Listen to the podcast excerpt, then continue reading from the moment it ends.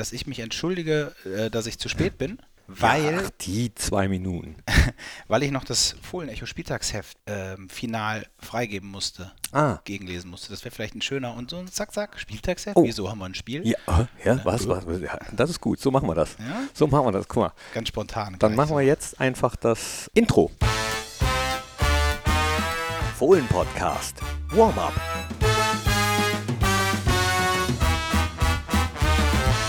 Und hallo, herzlich willkommen zum Fohlen Podcast. Das ist das Warm-up, die Wundertüte, das Überraschungsei unter den Podcasts. Ihr wisst, äh, wenn ihr den Text noch nicht gelesen habt, nicht, wer mir gegenüber sitzt. Ich freue mich sehr. Äh, wir nutzen das ja auch, um mal so ein bisschen die Menschen äh, hinter den Kulissen kennenzulernen, die ihr vielleicht noch nicht so ganz häufig gesehen oder gehört habt. Wobei die Stimme, die ihr jetzt gleich hört, die habt ihr schon gehört, wenn ihr das Fohlen-Podcast Histörchen häufiger hört und wenn ihr gesehen habt, dass Borussia zwei neue Pressesprecher hat. Einen hatten wir letzte Woche vom Mikro, Löbo Popken, und jetzt habe ich den anderen, Michael Lessenich. Hi. Jawohl, hi, Knippi. Schön, dass du da bist. Ja, ich freue mich auch. Dankeschön. Sehr gut. Ja, du hast ja im Vorgeplänkel schon gesagt, du, du warst anderthalb Minuten zu spät. Warum?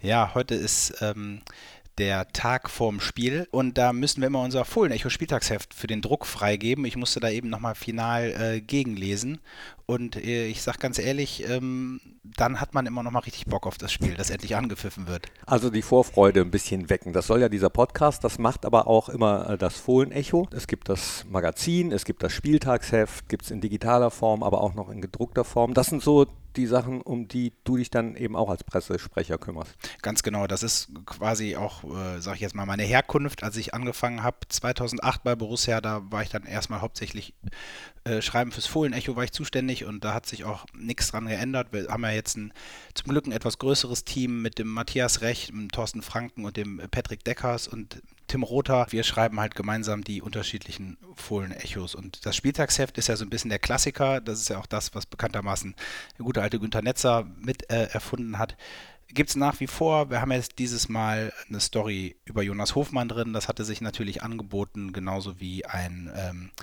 Kurzinterview mit Luca Netz, der ja auch eine besondere Verbindung zur Hertha hat. Dann, wenn du ihn ansprichst, Luca Netz, dann hören wir doch direkt einfach mal rein, was Luca so zur Hertha zu sagen hat.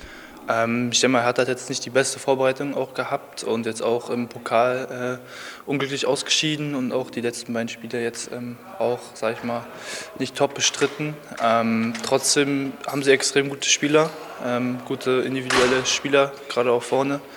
Und äh, ich denke mal, wir müssen einfach konzentriert sein, äh, gut in die Zweikämpfe kommen, die Räume eng halten. Ich denke mal, dann werden wir unser Spiel auch durchziehen und sie halt erstmal gar nicht so, sag ich mal, in die 1 gegen 1 Duelle kommen lassen. Und äh, mal, dann werden wir unser Spiel auch durchziehen und auch gut bestreiten. Äh, empfohlen sei auch Fohlen-Podcast Der Talk mit Luca Netz, wo er so ein bisschen aus Oh ja. seinem Leben erzählt. Was steht ansonsten drin im Spieltagsheft? Was macht so Bock auf dieses Spiel? Tja, tatsächlich ist Hertha BSC aus der Historie heraus ja irg- irgendwie tatsächlich ja auch irgendwie ein bisschen eine Wundertüte. Wir haben eine ziemlich ausgeglichene Bilanz. Äh, das, das liest man im Fohlen-Echo, das sieht man auch äh, im Vorbericht auf der Homepage.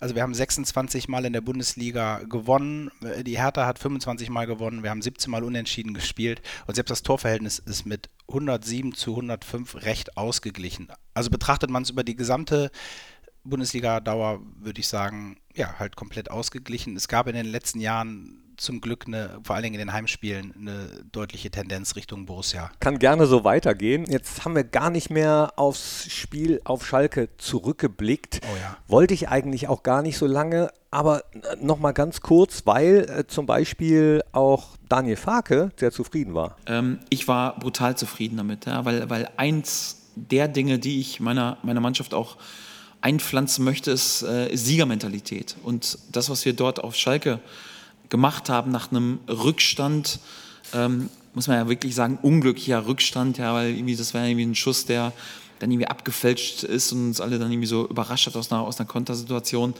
Ähm, das, das ist das, was ich als, als, als Skill, als Qualitätsmerkmal einfach auch unter Siegermentalität ähm, betrachte. Ja? Weil es ist natürlich so, du, du spielst bei Schalke das erste Heimspiel für diesen hochemotionalen Club nach dem Aufstieg. Da ist ja eine aufgeheizte Atmosphäre, dann gerade auch nach dem Auftakt äh, in Köln. Das, das ganze Stadion hat ja gebrodelt und man geht dann in Führung und gefühlt explodiert das Stadion, es ist eine große Euphorie und der Gegner spielt dann voller Emotionen und aufgepeitscht und ähm, ist ja auch ganz normal, das, das stärkt dann auch das Selbstvertrauen, so ein Tor und du selbst äh, hast eigentlich eine ganz gute Phase gerade davor gehabt, weil wir haben das Spiel mehr und mehr unter Kontrolle bekommen, hatten selbst sehr gute Chancen, wenn ich an, an Tyram denke, an Flo Neuhaus und kassierst dann mehr oder weniger aus dem Nichts so das, das 0-1 in dem Moment. Das ist dann nicht einfach, das zu verarbeiten, aber dann ruhig zu bleiben und dann cool zu bleiben und ähm, dann das Spiel auch wieder mit viel Ballbesitz zu beruhigen, sich den Gegner dann von Minute zu Minute mehr zurechtzulegen, dass wir das Spiel dann äh, im Laufe des Spiels dann auch und, und insbesondere im Laufe der zweiten Halbzeit dann auch drehen und in unsere Richtung lenken konnten. Das ist ein Zeichen von, äh, von Siegermentalität. Und ich weiß, der Mannschaft ist ähm, auch in der Vergangenheit dann häufiger vorgeworfen worden, nach einem Gegentor, nach einem Rückschlag dann auseinanderzubrechen.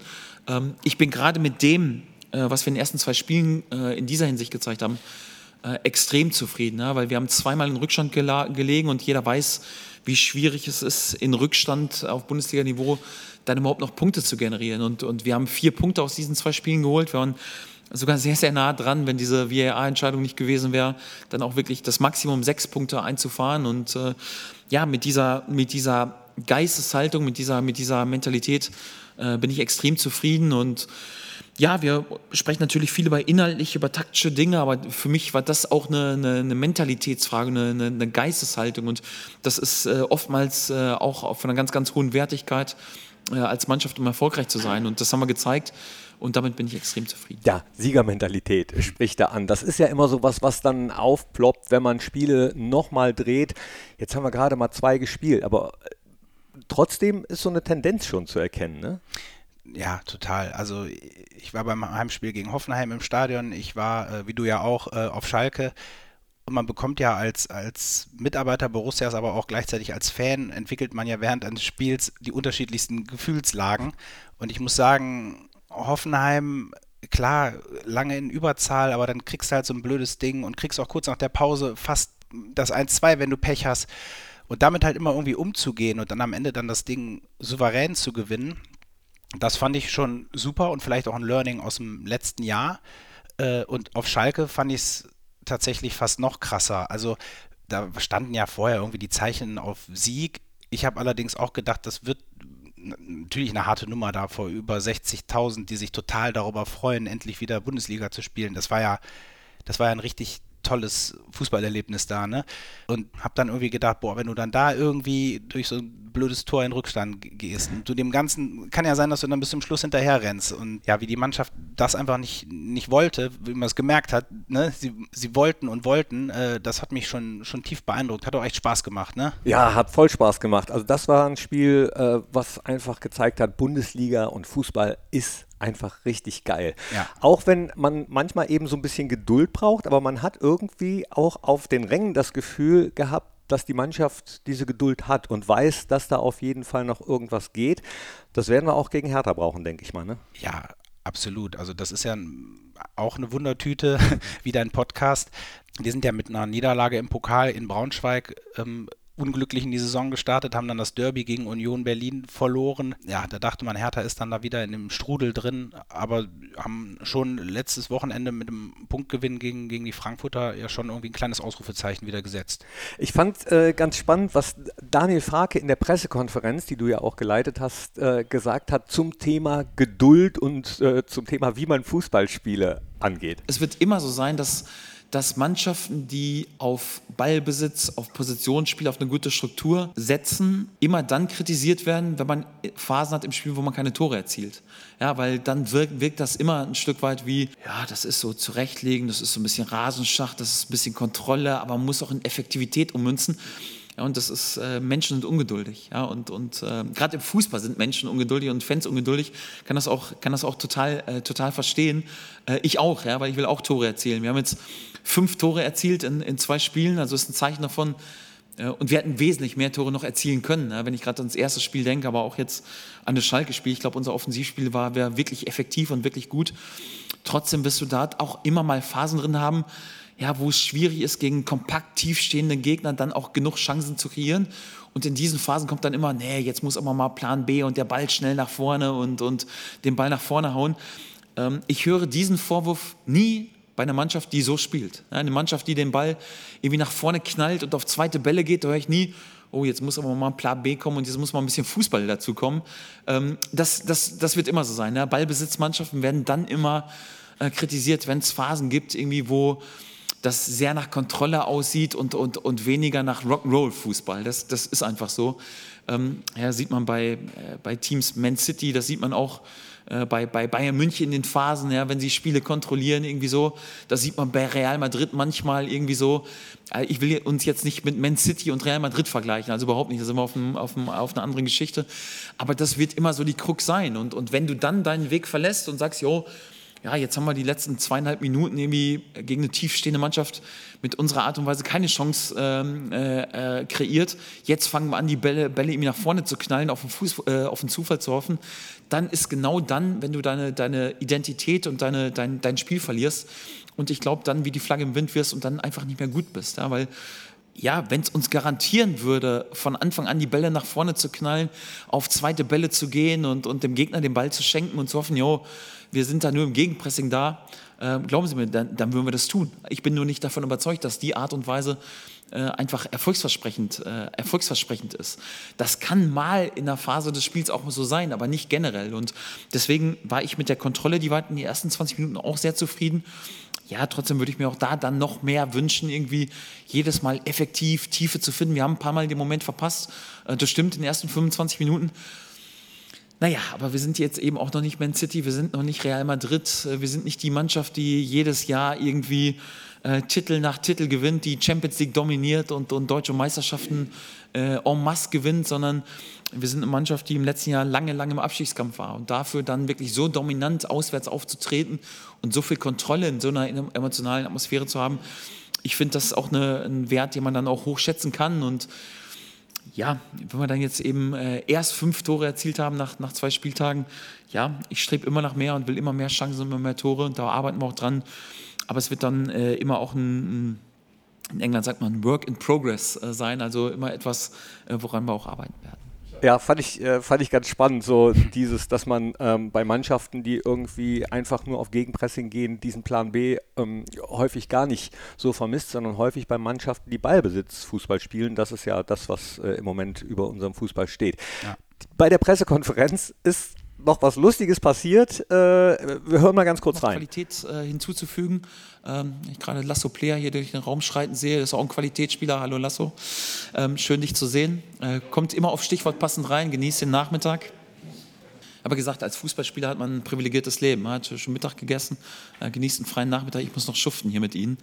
Ähm, aber das mache ich auch gerne, ist auch kein Problem. Ja, da kam auf einmal äh, Alassane Player äh, durch reinspaziert. Wie hast du die Situation empfunden? Ja, man sitzt ja da vorne und, und äh, moderiert ja dann durch den Tag, hat natürlich nicht, durch die Veranstaltung hat natürlich jetzt nicht den größten Redeanteil. Äh, man schaut immer, wer hat als nächstes äh, so eine Frage auf Lager und man beobachtet natürlich, was tut sich da. Und dann hatte sich dann halt die Tür geöffnet zum, zum Athletikraum. Äh, die Spieler nehmen halt manchmal da eine Abkürzung zum Parkplatz.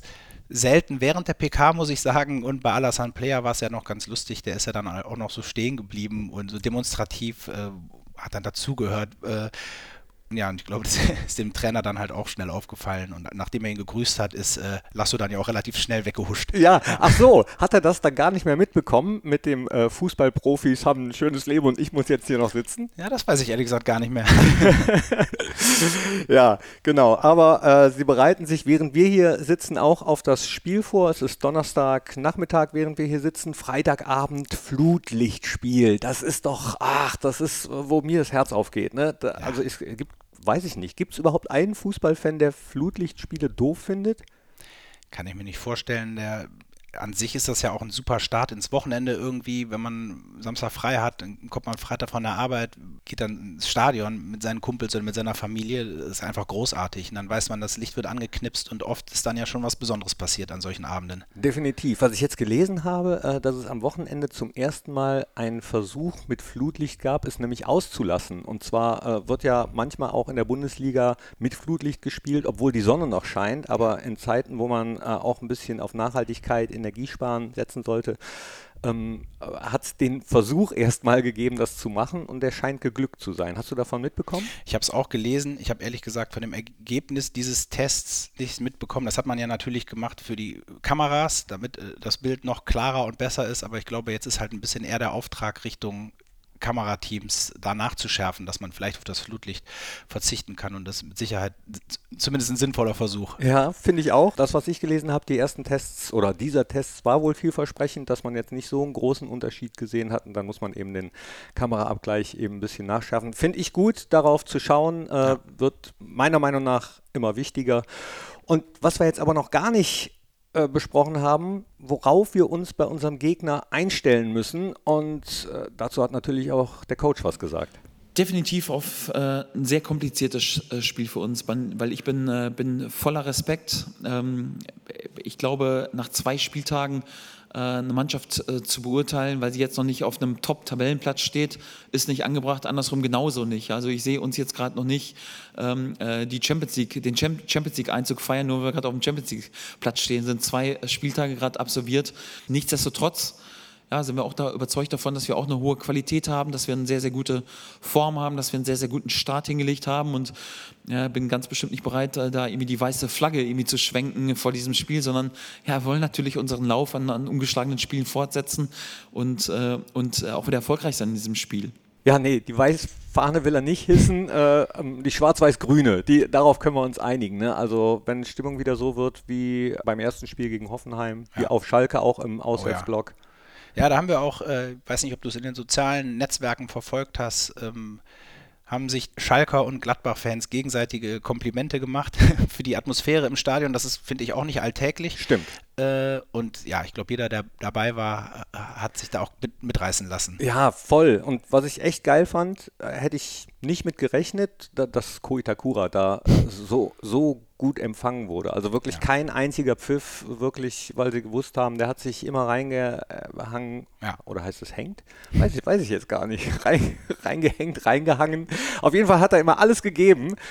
Und das hat er ja auch in den ersten beiden Spielen für uns. Wird er gegen Hertha morgen auch wieder, vorausgesetzt er spielt, vorausgesetzt da verletzt sich keiner mehr. Blicken wir nochmal ganz kurz auf die Verletztenliste. Lars Stindl könnte wieder im Kader sein. Ja, das wäre natürlich also würde mich für ihn total freuen. Du warst ja auch mit am Tegernsee. Also ich finde, man hat schon richtig gemerkt, die Art und Weise, wie jetzt gespielt werden soll, das, das ist ihm auf den Leib geschrieben. Er hat ja auch eine super Vorbereitung gehabt und ich glaube, wenn der vielleicht einen Kurzeinsatz kriegt oder was weiß ich, oder auf kurz oder lang halt wieder zur, zur Startelf zählt, das, das ist nicht nur fußballerisch wichtig, sondern natürlich auch Lars als Typ kann jede Mannschaft gebrauchen und wir definitiv. Ja, hat Daniel in der Pressekonferenz auch nochmal gesagt, Mittwoch hat Lars dann äh, eine ganze Einheit schon mal mitgemacht. Also lassen wir uns mal überraschen. Auch überraschen, was Koitakura, Rami Benzebaini und Nico Elvedi betrifft. Die äh, waren auch so vom Schalke-Spiel, was ja sehr intensiv war, ja. ein bisschen angeschlagen, konnten dann aber auch schon wieder einsteigen. Alles drei Abwehrspieler, ne? Ja, ich glaube, da haben wir ja auch ein paar gute Jungs in der, in der Hinterhand. Marvin Friedrich brennt wahrscheinlich auch auf einen Einsatz. Ähm, kann, kann sie eigentlich alle aufzählen. Jordan Bayer, Toni Janschke, natürlich auch immer ein Kandidat. Luca Netz, ähm, wenn auf der Außenbahn was ist. Stevie Leiner auf der rechten Seite. Ich glaube, da haben wir echt Möglichkeiten. Aber hoffen wir natürlich, äh, gerade auch, ich finde unsere Innenverteidigung, Nico und Co., haben das schon richtig gut gemacht, oder? Nico und Co., das ist geil, ja, genau. Nico Co. ja, und äh, ich bin heiß, äh, muss ich ja. sagen. Du hast eben Matti Rech angesprochen, den treffe ich jetzt gleich noch. Morgen ist nämlich nicht nur das Spiel gegen Hertha, morgen ist der 19. Das heißt, es ist auch immer Histörchentag und ich weiß jetzt hm. zum jetzigen Zeitpunkt mal wieder nicht, worum es gehen wird. Äh, das ist ja auch eine kleine Wundertüte für mich ja. zumindest. Ich habe eben mit ihm kurz darüber gesprochen. Ah, du weißt es schon ja, hat, mir hat das Vögelchen was gezwitschert, aber natürlich Knippi, kein Wort. Nein, natürlich nicht. Ja.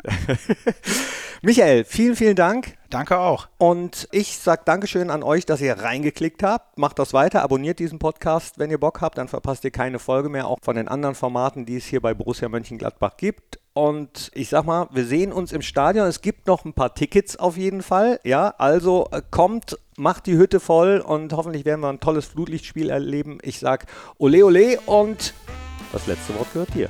Ole Ole. Das war der Fohlen Podcast. Jetzt abonnieren und keine Ausgabe mehr verpassen. Fohlen Podcast für euch, mit euch. Wir sind die Fohlen. Wir sind Borussia Mönchengladbach.